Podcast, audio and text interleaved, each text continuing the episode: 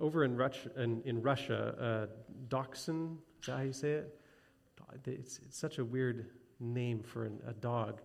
It's, it's Dachshund, but it, I know we don't pronounce it that way. Anyway, a dachshund named Masha uh, keeps coming back to a hospital.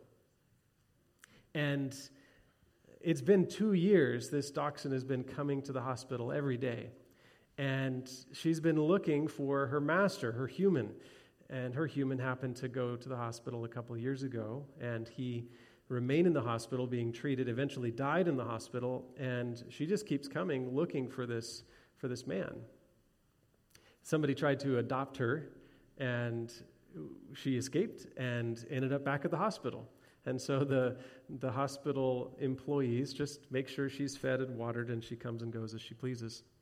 One of the most famous stories of a loyal dog is the story in Japan of Hachiko. Have you heard the story of Hachiko? There's a, a, movie made out of this story.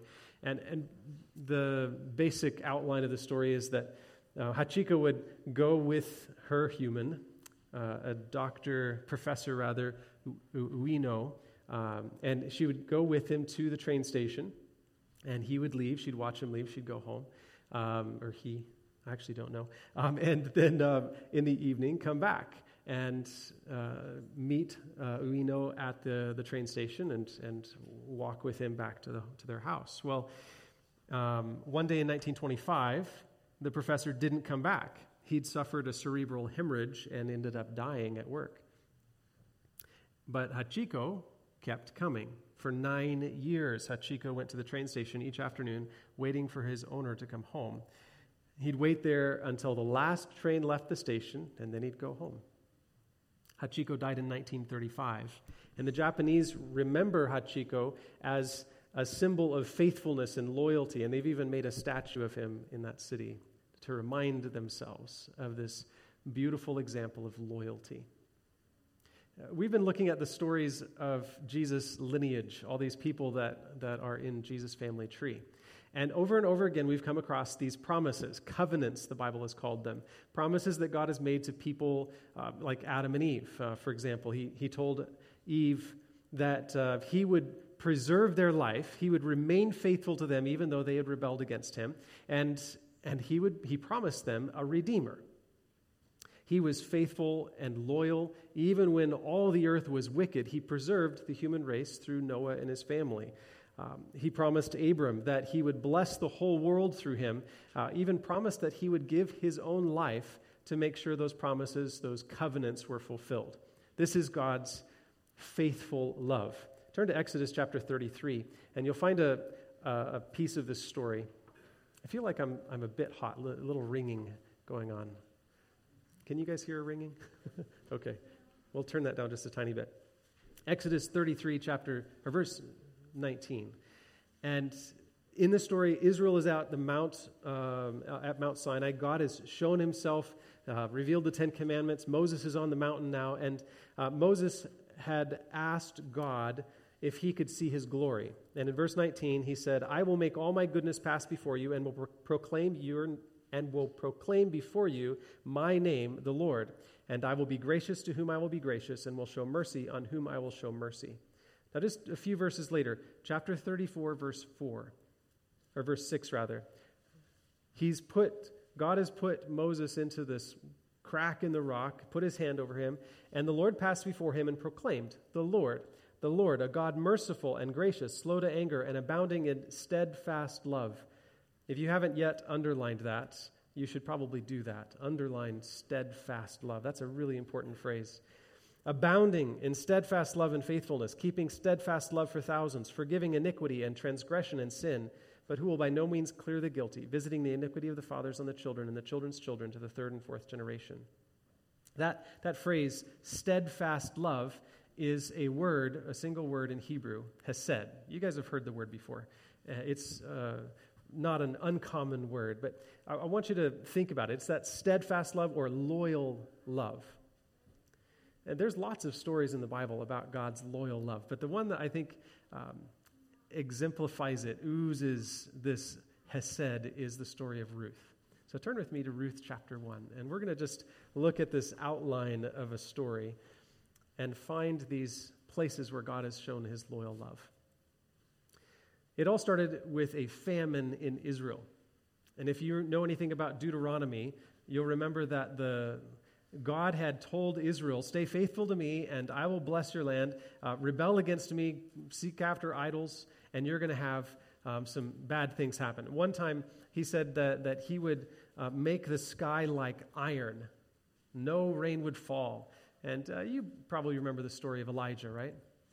Well, this is a similar time. Um, it's during the time of the judges, and Israel has apparently uh, um, followed after idols. Um, it's probably around at least 50 years before David was born, maybe a little bit more. And so we're talking about the time um, maybe of Samuel just getting started, something in that range. And there's a famine in the land. Well, let's do a thought experiment. If Israel is, has been told, stay faithful and I'll bless you, rebel and you'll suffer, um, and you're facing a famine in Israel, what should you do? What's the right thing to do? repent and pray. Repent and pray to God, seek Him, and, and He's promised to provide. That, that's the correct solution. Uh, but Elkanah and his family were struggling, and their farm had stopped producing. And so uh, instead of praying and, and, in seeking the Lord, they sold their property for pennies on the dollar and left. And they started just marching away, trying to find a place that had some food. They ended up stopping in Moab taking whatever possessions they could, probably what they could haul on their back, and maybe they had a, a donkey, maybe there was a cart involved, right? We're not talking about a moving truck like, like I'm taking in a, a little bit here, but you know, whatever they could ha- take. And they were in, in financial difficulty at the moment. Moab. The man Moab is the, um, how would we say, inappropriately conceived son of Lot, Abram's nephew. I'll leave the story at that. But, but we know that um, a while later, Moab's children became the nation of Moab, and they were not a, a friendly group towards Israel. And, and, they were idolatrous and had all kinds of problems. Uh, the, the, one story that sticks out is the story when Israel was coming into the land of Canaan. Um, and, uh, well, Moab was scared of Israel. And so they called Balak to come. And Balak comes and, and he, he can't curse them like they wanted him to. And, and so they end up, uh, con- they put together this plan to, to get the Israelite men into idolatrous worship. And, and that's kind of what I, I wonder might be happening in this environment between uh, Bethel and, uh, and Moab. Maybe Elkanah uh, and, and that group is, is in line with Moab's thinking on, on paganism uh, more than with their thinking about God. And so they're welcomed into Moab at that moment. But they're not, Moab has generally not been friendly with Israel. It doesn't appear, the Bible doesn't say so, but it doesn't appear that Elkanah is following God's path. And I think it's telling that the Bible doesn't say that Elkanah abandoned God. I'm sorry, Elimelech. I don't know why I have Elkanah here. I somehow put that in there. Anyway, I don't know why it is that uh, it doesn't say that Naomi and, and her family had abandoned God. Um, it just says that they went to Moab and leaves the rest for our imagination. The, the, the author doesn't rebuke them. It just, well, I guess it just leaves us with the results. Because shortly after arriving in Moab, Naomi's husband dies. And then his, uh, her sons marry a couple Moabite women, which, again, you're not supposed to do. You don't marry outside of Israel. And so they marry a couple of Moabite women, and, and within 10 years, both of those sons have died. And that leaves Naomi and her two daughters in law, Orpah and Ruth, all of them widows, all of them in desperate need of help. There's no one to provide for them, no wage earner in the family. Naomi's in a foreign country. She doesn't have any property. There's, there's nothing that she has. That would um, preserve their life. Now, I want to, there, there's a concept in Ruth that keeps coming back, and it's this idea of a redeemer. And so I just want to give you a little bit of biblical background. The first time the concept of a redeemer comes up in the Bible is Genesis chapter 48. And in Genesis 48 16, uh, Jacob is blessing Joseph's two sons. And uh, he says, The angel who has redeemed me from all evil, bless the boys. And in them let my name be carried on in the name of my fathers, uh, Abraham and Isaac. And let them grow into a multitude in the midst of the earth. Sometime later, when the Israelites were struggling in slavery, God makes them a promise in Exodus chapter 6. He says, I am the Lord. I will bring you from under the burdens of the Egyptians, and I will deliver you from slavery to them, and I will redeem you with an outstretched arm and with, a, with great acts of judgment. God is, from the very beginning, presented as the Redeemer. But he also invites people into his Redeemer kind of role. And so we find that a redeemer was the family member who could buy back property, and members of the family who'd been sold into slavery um, during whatever time of hardship that they had experienced. A redeemer could buy them back. A redeemer was the nearest kinsman who received the restitution for a wrongful death. And a redeemer was the one who was responsible for providing an heir uh, should a man die without anyone to inherit his family's property. Redeemers are life and death intervention. You don't need a redeemer unless you're in really a hopeless situation. Now imagine the experience of Naomi. Her property's been sold off. Her income earning husband and sons are now dead. She's responsible for these two daughters in law. She has no money, no inheritance to give them, no children to help provide uh, heirs. She was, in, she was empty and in desperate need. In her mind, she left comparably full when she left Bethlehem to go to Moab. And now she is, she's got nothing. She's empty. Now, some people call Naomi the female Job of the Bible because she ended up losing everything. But unlike Job, Naomi was powerless. Job had lands, and he's a man. Naomi has nothing, no lands, and she's a woman in a man's world. The Bible never suggests that Job did anything wrong, but Naomi, on the other hand, we have some suggestion that maybe, maybe she's not following the path of God. Maybe she lost everything after having mistrusted God. And in her perspective, she deserved all that God did to her. She deserved his wrath. I think it's important for us to recognize her circumstance because when we really see that she's in this desperate situation, spiritually and financially and relationally, um, we see that she needs a redeemer. And that's kind of the case for us too. It's when we realize our great need that a redeemer is possible for us. But as long as we think like, oh, we're, we're cool, you know, uh, we've got uh, a place to live, family to fall back on, a job, a pension, um, we've got our, our wits, our intelligence, our, our good old American grit. We can do this. We've got control of this situation. When we feel like there's hope and there's, we've got control, well, then we rely on ourselves. We don't need a redeemer. And the same goes for us spiritually. Uh, the Bible in Revelation 3 describes a church that's in this situation, the spiritual mindset of, I've got things under control, thank you.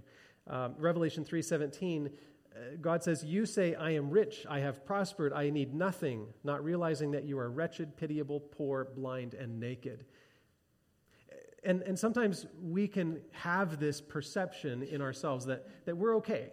Um, spiritually, financially, whatever, we're okay. We don't need help. But really, we are lost and condemned to death. We are sold into the slavery of sin. And without a Redeemer, our only condition is one leading to death. And that's something we need to recognize. We are in Naomi's situation hopeless and helpless unless somebody else steps in to help us, a redeemer. And we see a glimmer of hope when, after setting out with her daughters in law to Israel, she had heard that there is food in the land again, and so she starts walking towards um, Israel, and with her daughters in law, Naomi tells Orpah and Ruth to return to their families because she doesn't have anything for them. She can't provide them an inheritance, she can't uh, have more kids. Um, it's just not going to be a good thing for them. Go back home, she says. And, and Ruth says, No. Look at Ruth chapter 1, verse 16. Do not urge me to leave you or return to, from following you, for where you go, I will go, and where you lodge, I will lodge. Your people shall be my people, and your God, my God. Where you die, I will die, and there will I be buried. May the Lord do so to me, and more also, if anything but death parts me from you. Ruth does something incredible in this exchange. She takes on the responsibility of helping and caring for and being um, a, a daughter to Ruth even though she recognizes that she's going to go to a land that will despise her, to a place where she has no inheritance, and to a responsibility of providing where she has no way of providing. She gives up everything in order to be a blessing to her mother in law. This is a, an example of Hesed, that loyal love that says, no matter what, I'm going to sacrifice in order to continue to show you love. And uh, this is the first instance, but it goes all through this, this book, lots of examples of loyal love. Now, I'd like to point out something about this idea, this Hesed idea. Uh, this isn't the kind of love that you have when things are going well. When, when everything's um, happy and nice, uh, it's just love, right? But it's when things get difficult, when things are hard, when the problems come, that's when you start to realize no, no, this is loyal love. This is self sacrificing love. This is a special kind of love. This concept appears all through the life and Psalms of King David. In Psalm 6 4, he says, um, Turn, O Lord, deliver my life, save me for the sake of your steadfast love. Psalm 26 3, For your steadfast love is before your, my eyes, I, and I walk in your faithfulness. Or Psalm 32:10 where he says, "Many are the sorrows of the wicked, but steadfast love surrounds the one who trusts in the Lord." It's in trouble and trial and problems that you really need love. And that's when real love shows itself to be steadfast and loyal. It's easy to have the appearance of love when things are fine, when everybody agrees, when there's, there's no conflict. But it's when there's problems, when there's conflict, where sacrifice is required, where forgiveness and grace are needed, that's where love really shows up. Think about our church environment. Just another thought experiment. Are there ever times where we can have disagreements and let those disagreements create divisions? Just as an example, we have this decision the business committee made about a building project. And you might not like it. If you, you know, had your druthers, you'd go a different direction, right? Now that the possibility is that that difference could create division. Or it may be that uh, there's a long-standing relational divide, a, family that you don't really get along with that, that well, and you kind of come to church anyway, but um, you know you, you keep your distance, right? Those kinds of things can happen in church families. They can happen in, in uh, biological families, divisions and differences and conflicts and struggles. And it's in the context of church life, of relational um, conflict, that we get to see either love shine forth or selfishness and sin. Notice the words that Jesus used when he described his followers in John 13 35. By this, all people will know that you are my disciples if you have love for one another. The word Jesus used for this is the Greek equivalent of hesed. It's a word that you probably have heard before agape. In, in Greek, agape is this selfless, self sacrificing love, and it's exact same idea as the faithful, loyal love of God, the hesed of God. Jesus says that you're going to know that these people are mine when they show self sacrificing love. What if God had given up on Naomi? When she had left and abandoned the, the Israelites that she was um, born into, when she had gone to this pagan country, when she'd pursued her own well being, um, even though God had said, Trust me, repent and surrender, I've got your, your well being in mind. She went off to do her own thing. God could have left her there, couldn't he? Just said, fine, you know, you picked your, your um, results. That's what you get. You blew it. But he didn't give up on her. Instead, he gave her a daughter in law who would show her his faithful love. And, and when she was thinking, God hates me, God is bitter with me, I mean, she came back to Bethlehem and told the women of the town, Don't call me Naomi, which means pleasant. Call me Mara, which means bitter. For God, the Almighty, has dealt bitterly with me. I went away full. The Lord has brought me back empty. Look at her. She's pointing to God and saying, He is not faithful to me. He, is, he has brought me back empty. He has done bitterly to me.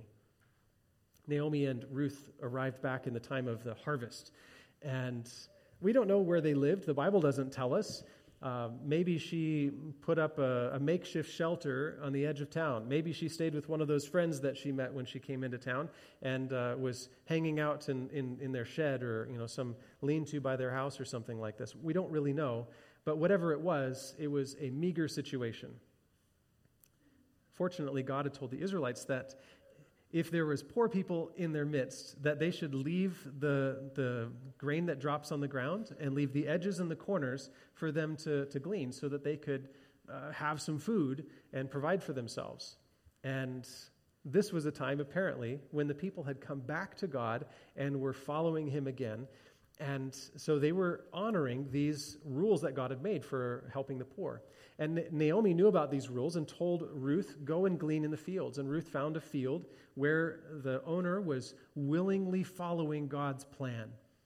And he, he not only um, had her glean in his field, but he'd even tell his servants um, that were doing the, the work, he would say, Drop some extra behind you so she has enough. And, and she ends up with like 29 pounds of, of grain that she takes home that day the story of Ruth and Boaz progresses, and you can see that he's obviously smitten with her. Uh, one day at the end of the harvest, Ruth followed Naomi's advice and came to the foot of Boaz's makeshift bed at the, you know, where the piles of, of grain had been stored there.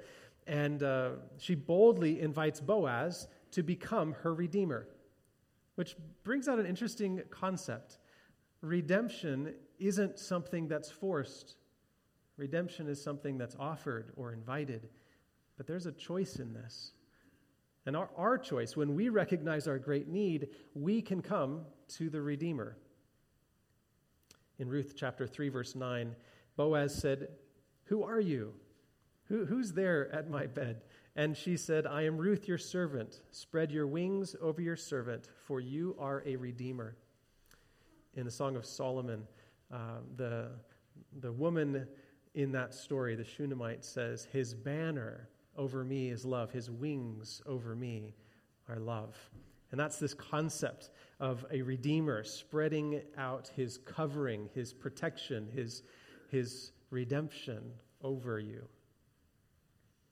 Being Ruth's redeemer would be a complicated thing. First of all, Israel was apparently in a time of repentance, and God had said, Don't marry foreigners. Boaz is careful to tell Ruth, You're a you're a, um, a woman of character. You're noble. Everybody knows that you're helping your, your mother. Everybody knows that you've adopted the God of Israel. And he, it's almost like he's saying this because if she hadn't, boy, this would be really, really hard to be her redeemer. If, if he were to marry the Moabite, what would everybody else say who's you know, just recently experienced this famine and, and has recently turned back to God? And not only would it be marrying a Moabite, but also he would have to give his money for paying off the uh, Naomi's debts and, and purchasing back the land.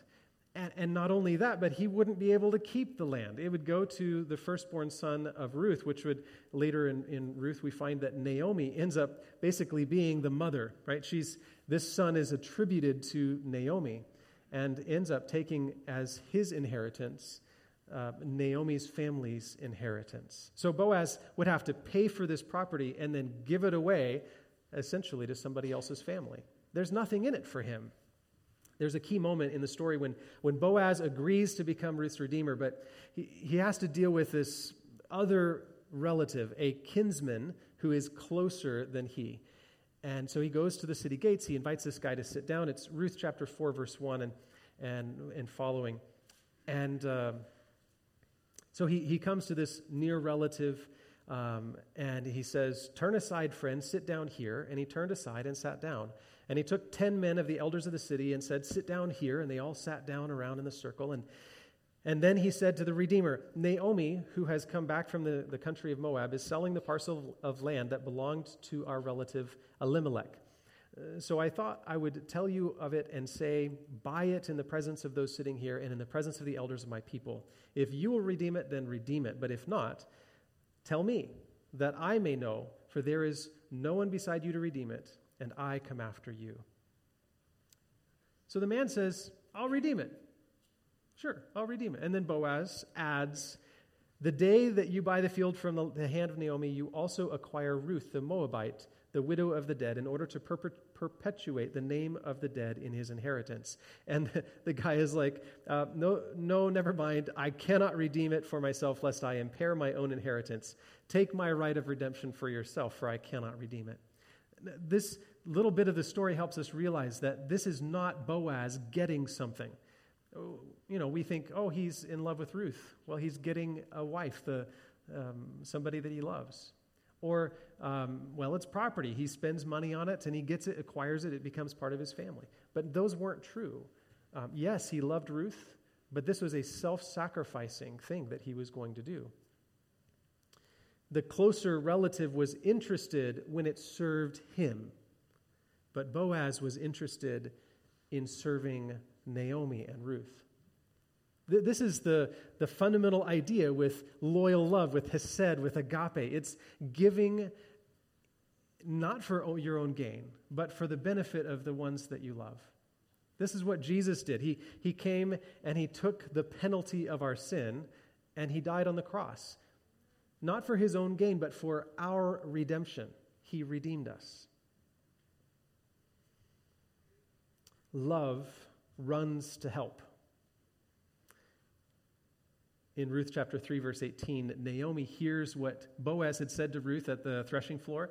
And, uh, and she says uh, in verse 18, she says, The man will not rest, but will settle the matter today. Love runs to solve a problem, it, it, it generously pursues reconciliation and healing. When I think about this, this love that Boaz expressed, I can't help but thinking about Jesus. Boaz is a type of Christ. In The Desire of Ages, Ellen White says, Those who accept Christ as their Savior are not left as orphans to bear the trials of life alone. He receives them as members of the heavenly family. He bids them call His Father their Father. They are His little ones, dear to the heart of God, bound to Him by the most tender and abiding ties. He has towards them an exceeding tenderness as far surpassing what our father or mother has felt towards us in our helplessness, as the divine is above the human. The work of redeeming us and our inheritance lost through sin fell upon him who is near of kin to us. It was to redeem us that he became our kinsman. Closer than father, mother, brother, friend, or lover is the Lord our Savior. Fear not, he says, for I have redeemed thee. I have called thee by thy name, thou art mine. What shall account for the great love wherewith he has loved us? What we cannot understand it. We cannot know it true. Uh, we can know it true in our own experience. Jesus redeemed us. He called us by name. He said, You're mine. And he brought us into a family. Just kind of like Boaz brings Ruth into his family. Boaz is the inheritor of the promise of the Messiah. And when he brings Ruth into that story as her redeemer, she becomes the mother of the great, great, great, great, great, great grandfather of Jesus. She's part of God's story because of Boaz's redemption. And you and I are part of God's story, his family, because of Jesus' redemption for us. In Isaiah 44, God says, I have blotted out your transgression like a cloud and your sins like mist. Return to me, for I have redeemed you. Sing, O heavens, for the Lord has done it. Shout, O depths of the earth, break forth into singing, O mountains, O forests, and every tree in it, for the Lord has redeemed Jacob and will be glorified in Israel. The Lord has redeemed you. And if he's redeemed you, then you're part of this family. And if you're part of God's family, then eh, look around you. We're all brothers and sisters, right? And sometimes families have conflicts, families have problems, but families, there's something about a family. Loyalty is part of the part of the package, right? You know how you can you can fight with your brother and sister, but if somebody comes in and wants to hurt your, your brother or your sister, well, you're going to fight with them and protect your brother or sister, right? There's a family loyalty that exists. And and God is inviting us, if Jesus has given so much for us, if He's sacrificed His life, if um, somebody like Boaz would give all of his wealth in order to redeem and show Hesed for the, their family, then shouldn't we also express that same kind of self sacrificing, loyal love? Laying down our preferences, even our money, our time, our, you know, all of those things to express forgiveness and kindness and grace and generosity towards those that God has put in our family. And yet sometimes we're all too eager to lay down the conflict, to run away and not seek reconciliation, to find a different church to go to that um, fits our paradigm just a little bit better. Um, whatever it is, we're all too eager to run away when God has invited us to run towards the need Boaz loved when it was hard. Boaz eagerly engaged when it was not in his favor. Let's do another thought experiment. This idea of Hesed or agape. If everybody in this church expressed that kind of loyal love for each other, what would this church look like? What would be different about this church? A marriage on the rocks can feel hopeless almost like a Texas standoff where you've got two people on either side of the, of the, the road and, and uh, they're pointing their guns at each other, fingers on a hair trigger, um, ready to protect themselves from the other one in the relationship. You've, if it hasn't been you, you've at least seen a relationship like this, right? Now, the only way that that relationship gets healing, the only way there's hope for a, a marriage on the rocks like that, is if one of them, ideally both, but if at least one of them begins to express loyal love, you got to put down the gun. You got to take away all of the potential for harming the other person and instead reach out in generous, forgiving, graceful love. And in that context, the relationship can have a complete turnaround. Love can exist again, and, and loyalty can grow, and the other person can put down their um, defensive weapons. The same is true in our church environment. Our love grows when we self sacrificially give grace and forgiveness to others. When, in spite of being hurt before, we pursue relationship again to see can it work, right? We, we, we give kindness when we get bitterness in Ephesians 4, Paul tells us, Let no corrupting talk come out of your mouths, but only such as is good for building up, as fits the occasion, that it may give grace to those who hear, and do not grieve the Holy Spirit of God, by whom you were sealed for the day of redemption. Let all bitterness and wrath uh, and anger and clamor and slander be put away from you, along with all malice. Be kind one to another, tender hearted, forgiving one another, as God in Christ forgave you. You have been redeemed. Go redeem somebody else. You have been given loyal love. Go give loyal love to your brothers and sisters. I want to see a church family that is filled with this kind of loyal love. How about you? Amen. Would you stand with me and let's sing a song about redemption? It's called Redeemed, number 337.